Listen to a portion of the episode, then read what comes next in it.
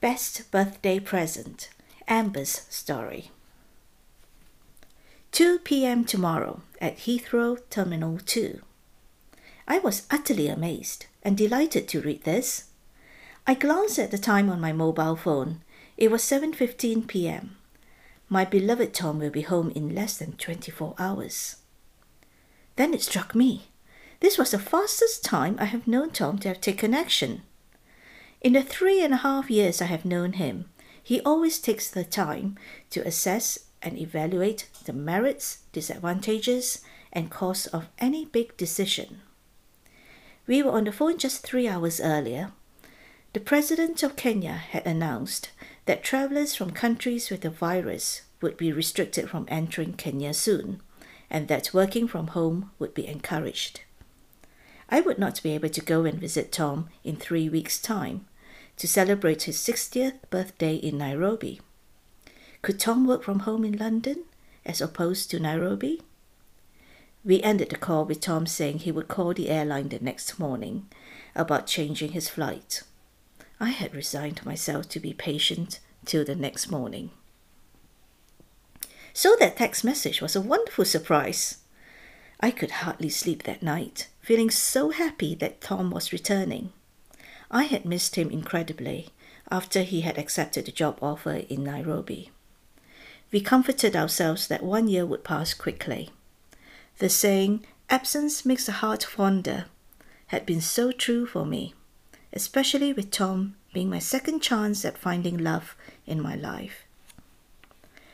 I met Tom in the year I turned 50. I had been on my own for four years and felt rather alone. A dear friend became my dating guru, giving me some helpful tips. Do not chat online too long. Phone and meet them soon. Do not date more than three times. It is a numbers game. Meet as many as you can. With that advice in hand, I checked out my competitors by looking up other women's profiles and pictures before writing my own online dating profile. I was late to our first date. I had been telling my dating guru all about the previous boozy date at which I was kept busy betting off wandering hands and lips. As I rushed into the pub and set my eyes on Tom, I was immediately captivated. He was a lot more handsome in person, with an incredible smile which lit up his warm eyes. What can I get you to drink? He has a smooth, soothing voice. I would love a cup of tea. I was still feeling a little hungover. But please do go ahead and have a beer or red wine. I recall reading on his profile that he liked his red wine. Tom came back to the table with two pots of tea. I was smitten by the end of the first date. Tom went away for a couple of months working abroad, and we did not get to our second date until much later.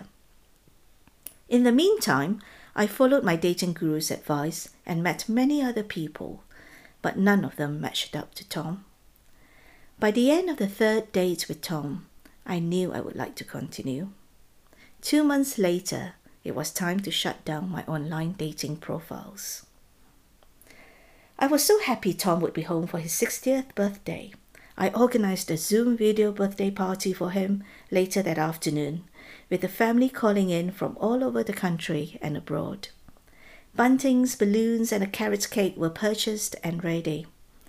As it was a Monday, we went on our usual workday routine, with Tom heading off to his study and I settled down at my desk in the lounge. So, Amber, I turned around and gasped at Tom, who looked impeccable in his tuxedo. I want you to be my birthday present, now and always. Will you marry me? He got on one knee and presented a gorgeous diamond ring in its box. What else could I say? Of course! This is the reason why I had to rush back to be here on my birthday.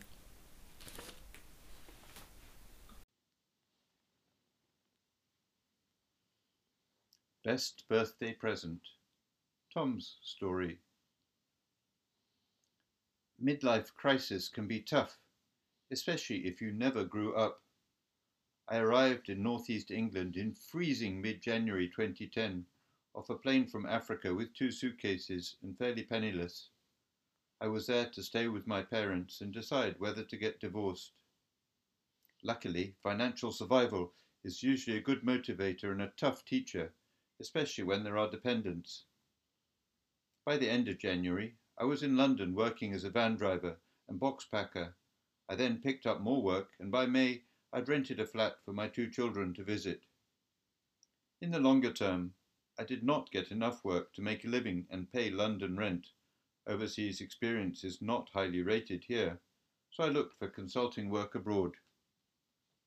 I was keen to do better in future relationships. First, I had to enjoy living with myself, so I saw a counsellor every week while unpicking the lingering effects of boarding school and other trauma. My 50th birthday was spent alone by choice, walking Hadrian's Wall for the buffeting wind and steep hills.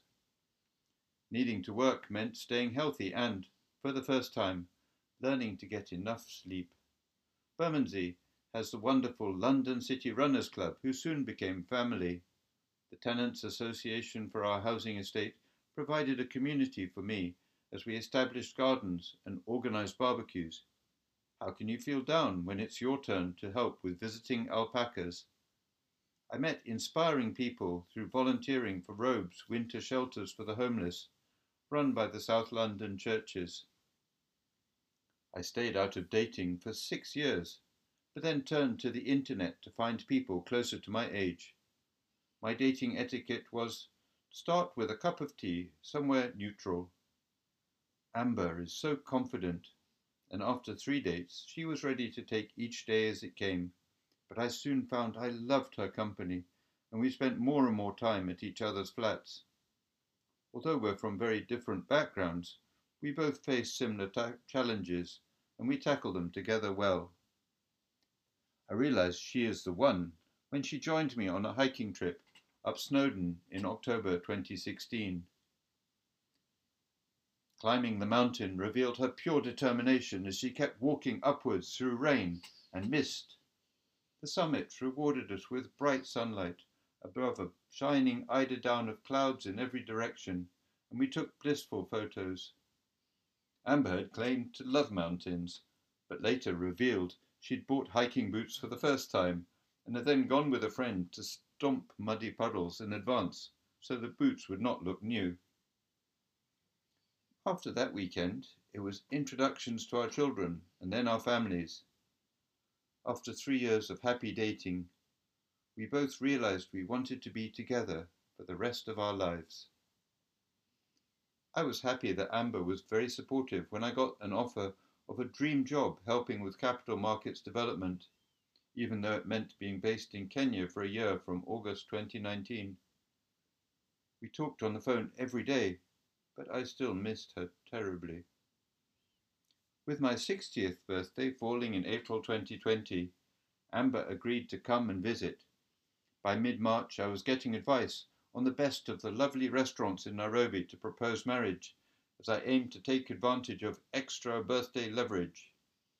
Then President Kenyatta announced no more flights would be allowed after 48 hours from countries with confirmed case of disease, and people should work from home if possible. If Amber could not come to me, I needed to go to her. I soon realized I must call the airline fast, as flights would fill up. I chose to spend the lockdown with Amber, who'd also switched to working from home I briefed my grown up children that I planned to propose on my birthday. They asked, What took you so long? I found a local jeweler who sent me photos. The proposal venue had switched to her dining room, so I chose to get cleaned up and put on a tuxedo, while Amber's 14 year old son agreed to wake up especially early and loiter on the sofa with a phone to take the video. I was so nervous at making the proposal I could hardly get the words out. Luckily, the ring got the message across, and once Amber got over her surprise, she said, Yes. One of the neighbours kindly commented, It's amazing what a few weeks of incarceration will do to an otherwise sensible woman.